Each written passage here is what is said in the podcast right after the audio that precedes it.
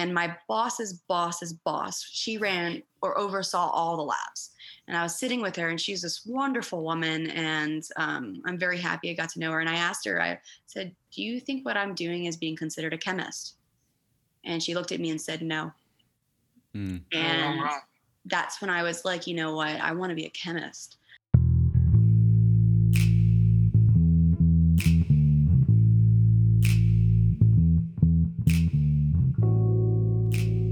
Dr. Webre. Thank you so much for taking some time out of your weekend to, to do this with us. We're, we're really excited to have you here. Um, the first thing I really wanted to talk about really is uh, I understand you graduated uh, from what was it, uh, Spring Hill College, your undergrad, as a biochemistry major. Uh, as a bio- biochemistry major myself, I'm really interested in why you decided to go into graduate school for a PhD in analytical chemistry. Well, it's, it's, it's kind of like a normal story where you, you start school and Mhm. you really want to be a doctor. So you're pre med and you, you think that you know what you like, really. And I found that I wasn't as good as biology than I was chemistry, but I really thought maybe I want to be a doctor still. So I was a chemistry major. I switched it from a, a biology major with a chem minor to a chem major with a bio minor. Um, and as it, time went on, I just realized I didn't like biology as much. Um, so by the time I got to my senior year, um, I had the option where it's either stay longer and finish PChem or become a, a biochem major. So I combined both my major and my minor into a biochem major um, so I can save a little bit of time and graduate earlier. So uh, I do, I did do decently well at biology and I did enjoy biochemistry. But as I guess as I was in my chemistry classes, I just fell more and more in love with it, especially doing it as a career. And so I, started off one way, and by the time I ended my bachelor's degree, it's completely transformed. Wow, it's funny you say like, oh, it's how most people are in undergrad. They want to be a doctor, and you kind of basically detailed my undergraduate experience so far. So, uh, very interesting you mentioned that. Um, I understand you also did an internship at Tulane University. Yeah, Did that I'm kind of help your process in undergrad of deciding to go to a different route? yeah i just it was a good opportunity. I'm very passionate about researching for undergrads ru programs because i did it. All Mhm. my friends did it. So my school is only 1200 students. It was a very small school. So if you needed research you you had to leave. You had to go to a different Okay. university and do in- internships. Then that was actually a rule to even graduate so i was forced to do it and i, I appreciate it a lot more because of it and going to these larger schools because I did my PhD at Tex, uh, University of North Texas, Mhm. and then coming here, students don't realize that this is an opportunity they can have where I was told I had to. Um, so I chose Tulane. I got very lucky because it's a funny story. Sometimes it really is who you know. Mhm. My my younger sister's softball coach is the director of chemistry at Tulane. Okay. Wow, that's a wow. That's really, uh, I guess you could say, the right person at the right time. exactly so like I, I emailed him because he actually told my family he was like because he, he knew what i wanted to be when i grew up and he goes he told me if i needed anything just let him know. And so i emailed him because i didn't it's not it wasn't a technical ru program so i emailed him my resume and i said hi could i arrange an appointment with you? I'd really like to talk to you about what i'd like. And i mentioned how tulane was my dream school. I couldn't go there for my undergrad because i really couldn't afford it i don't know anyone that can without a scholarship. Mhm. So I was like, this is my dream school. Could I please come talk to you about any internship opportunities that you have? And I went and chatted with him for a few hours and I told him about what, what I, my dreams are. And he told me the opportunities he can give me um, and told me I got to pick what type of chemistry or science I wanted to do. And he put me in a lab. And so that's why it's really important to like kind of don't lose your connections, don't break your bridges because whether it be like a little small connection like that helped me get an internship like i mean i can't say that it was all me i really was the connection that really helped me so mm-hmm. yeah don't burn your bridges And so this was for the environmental engineering department. What were you doing within the department for chemistry? yeah Or was it related to that at all? It was. It was all chemistry. Um, I had the option of doing inorganic chemistry, physical chemistry, organic chemistry, but I've always been passionate about the environment. Um, Okay. So he also said he can place me in environmental engineering. So they did a lot of chemical testing, but the engineering aspect was like they were creating these uh, these I guess these uh, instruments. They made their own instruments where they were trying to create these iron infused nanocarbons, um, and so it was very chemical. So my job as an intern was to be underneath a grad student and shadow him. And after like a few weeks, he trusted me to do all the experiments on my own where I'd come up that day and he'd say, I want you to do this, this, and this. I want you to analyze this, this, and this. And then um, when I was done, I would give him the results and he would put them into the papers and stuff like that. So even though it was environmental engineering, the idea was chemistry. And then the instrumentation process was chemistry. So, um, yeah, so I was, I think it was iron chloride with a bunch of sugar. Like seriously, I had to do different concentrations of sugar and iron chloride. I put it through an aerosolation instrument. I don't know, they aerosoled and then through a giant 1000 degree tube to create different types of iron infused carbons and then analyze them using um, XRD, so X-ray crystal. I forget it's diffraction, mm-hmm. SEM, scanning electron microscopy. I did. Um, sorry, I'm a little rusty. I did R. This was in 2011. I did IR. Mm-hmm. Um, did a few other tests. Oh, GC, I did gas chromatography. Um, so I do a lot of the normal chemical analyses, and that kind of set me up for loving analytical chemistry. Yeah, I was about to say that sounds like a lot of the stuff that I'm a little bit aware of, uh, which is uh, analytical chemistry. And I like something that you touched on a little bit. That was, uh, you know, this was an engineering focus, but there was still chemistry in there. And I remember, uh, since I am a student in, in your quant class, um, one of the things that you said was you know you need a chemist for anything. Uh, Every- you know you'll you'll huh. need a chemist for you know literally a- anything. And it, you just kind of reminded me right now because it's kind of like uh, in a team of scientists you always want a little bit of everything because everyone has a different perspective on how they look at things. And I, I was just thinking right now you know it's an engineering focus but you still need that chemist in there. So that's pretty cool. And yeah. we have an example of that at Texas State too, because uh, Dylan, he's a member of our organization and he's looking for a new research lab to work with. Um, and he talked with some professors. He wants to do analytical chem. Uh, he's very interested in that, and, and the labs that currently offer that aren't aren't uh, looking for new members of their lab. Uh, and one of the professors, I think it was Dr. Irving, um, yeah. she, she mentioned, you know, there's a lab in the chem, chem uh, the engineering building, Ingram, uh, that might be looking for somebody to do some al- analytical chemistry. And so he's reaching out to, to that lab. And I don't know, he would have never thought about that if it wasn't referred to by Dr. Irving. And it's those opportunities that are outside of what we've been told about uh, that sometimes might be really special. Like you said, you covered a lot of instruments that we, I mean, as a third year student, you would probably have heard of, at least in your textbooks and lectures by then. So very cool, very unique uh, experience that we definitely wanted to kind of talk about because that, that's that's interesting. Uh, a lot of students might not have heard of something like that. It's my goal to always like discuss this, which is why every student that I teach always goes over this RU discussion because y'all don't i mean people don't really talk to y'all about opportunities and if y'all can get an internship under your belt before you graduate it sets you apart like even though i didn't end up being a doctor because i i didn't really enjoy it mm-hmm. people who do getting um, an ru in biology or what you really like maybe i don't know internal medicine i don't know they have a bunch of different opportunities mm-hmm. out there uh, but doing a, a, an internship in what you love that will help you set you apart and help you get into med- medical school yeah, I was gonna say I really appreciated that presentation because I think a lot of my friends who haven't had that opportunity to either do an internship on RU or something related, um, they're not aware that you know one you can do this and two that a bunch of these programs pay you to do it. You know, mm. they they fly you out. They uh, even give you tours of the city that you're at.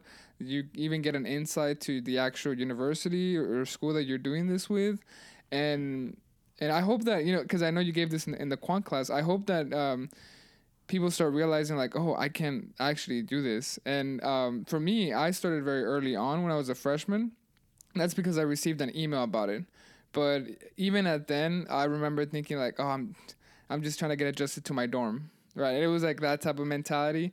But then I remember picking that back up, and you know, snowball effect, everything just kind of started adding up and and yeah, I just really appreciated the fact that that information was shared for once, really. yeah, so that was that was really appreciated. Yeah. After Yeah. undergrad, you also had some inter. Sorry, were you gonna say something? Oh, I was just gonna say like, um, sorry, I blanked for a second.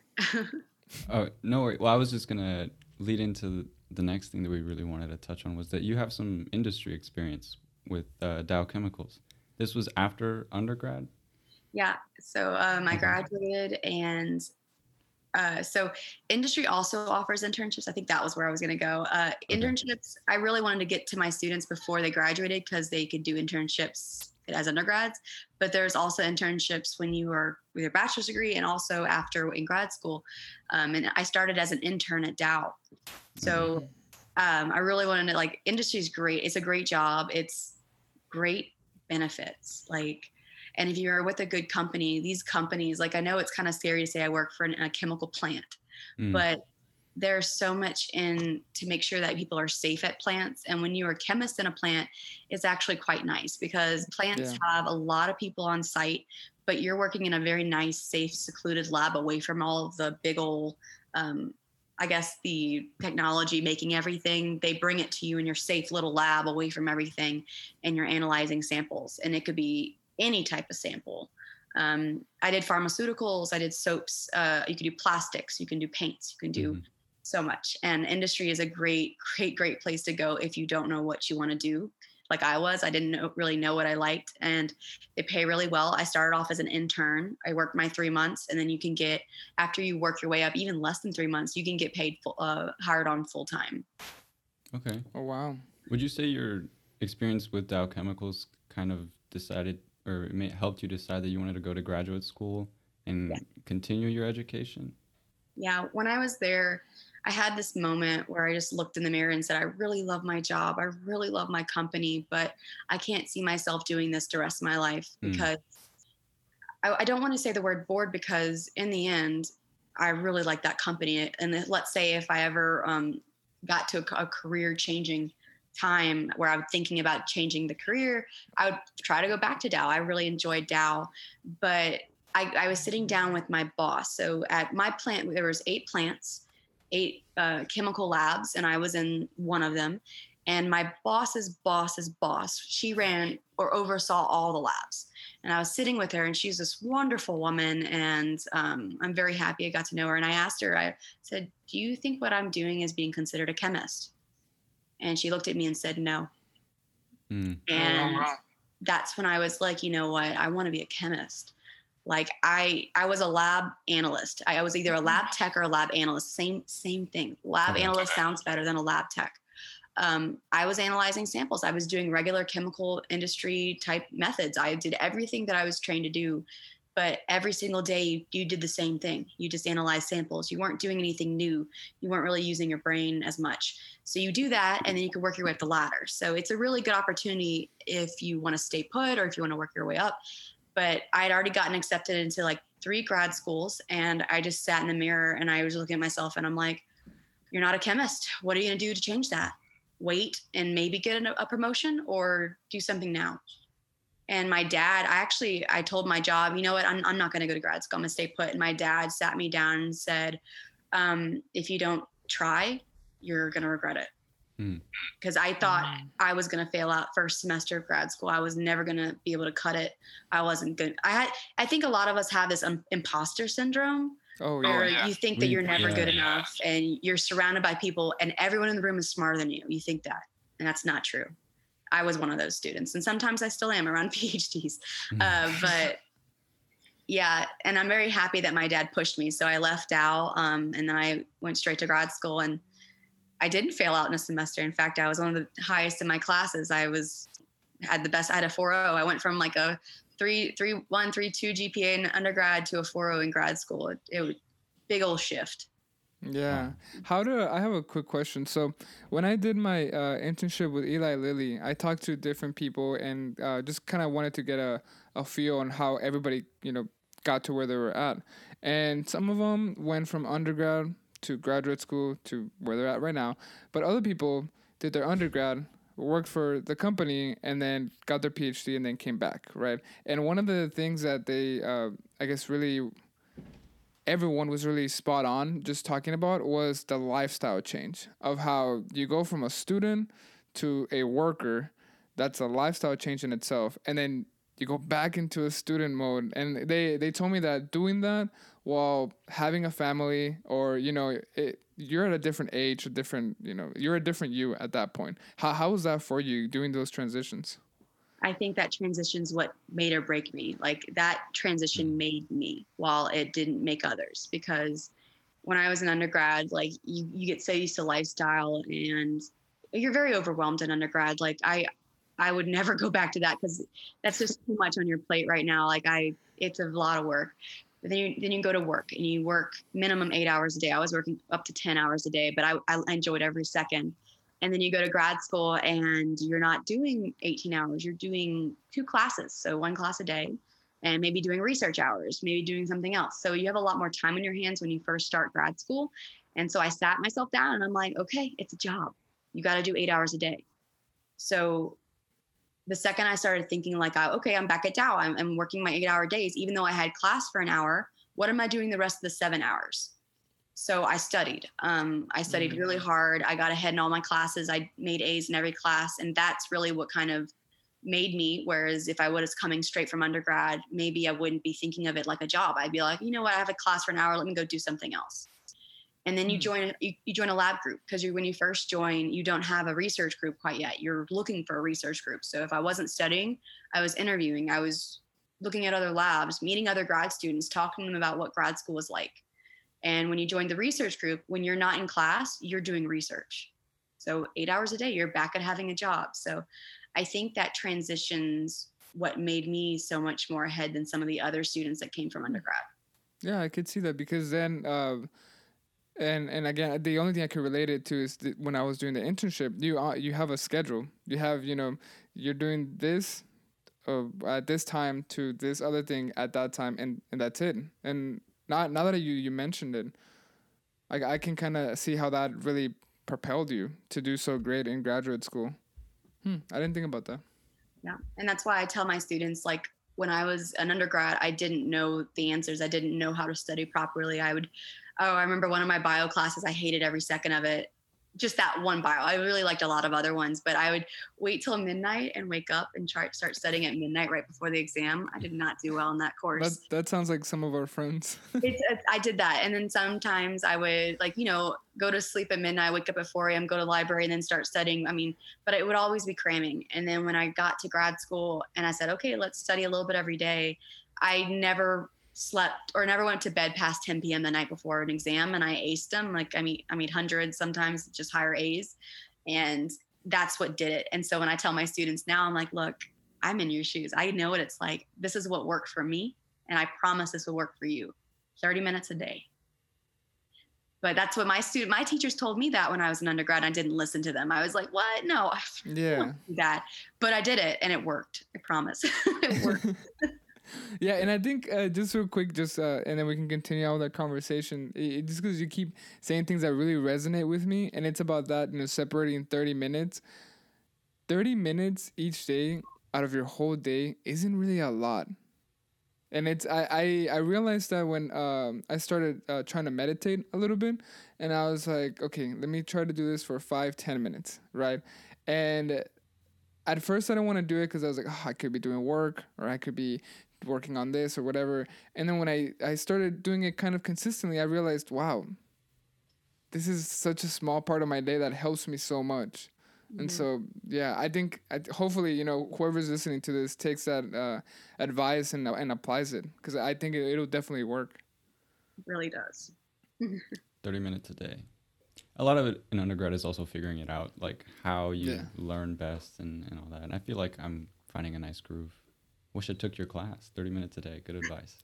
I try. Yeah, that's how I got through OCHEM. But uh, I, applying that to all my other courses and making it like a set amount of time was actually because I do a little every day. That's what I say. A little every day. Yeah, uh, it could be thirty minutes. It could be fifteen. It could be an hour. Just whatever mm. you need. Like now that we're online, I tell my students like if you since we're do sapling homework for us, I said, okay, whatever we did during lecture, go do the sapling on those problems. That way you don't have to wait until the last minute and then forget everything we discussed.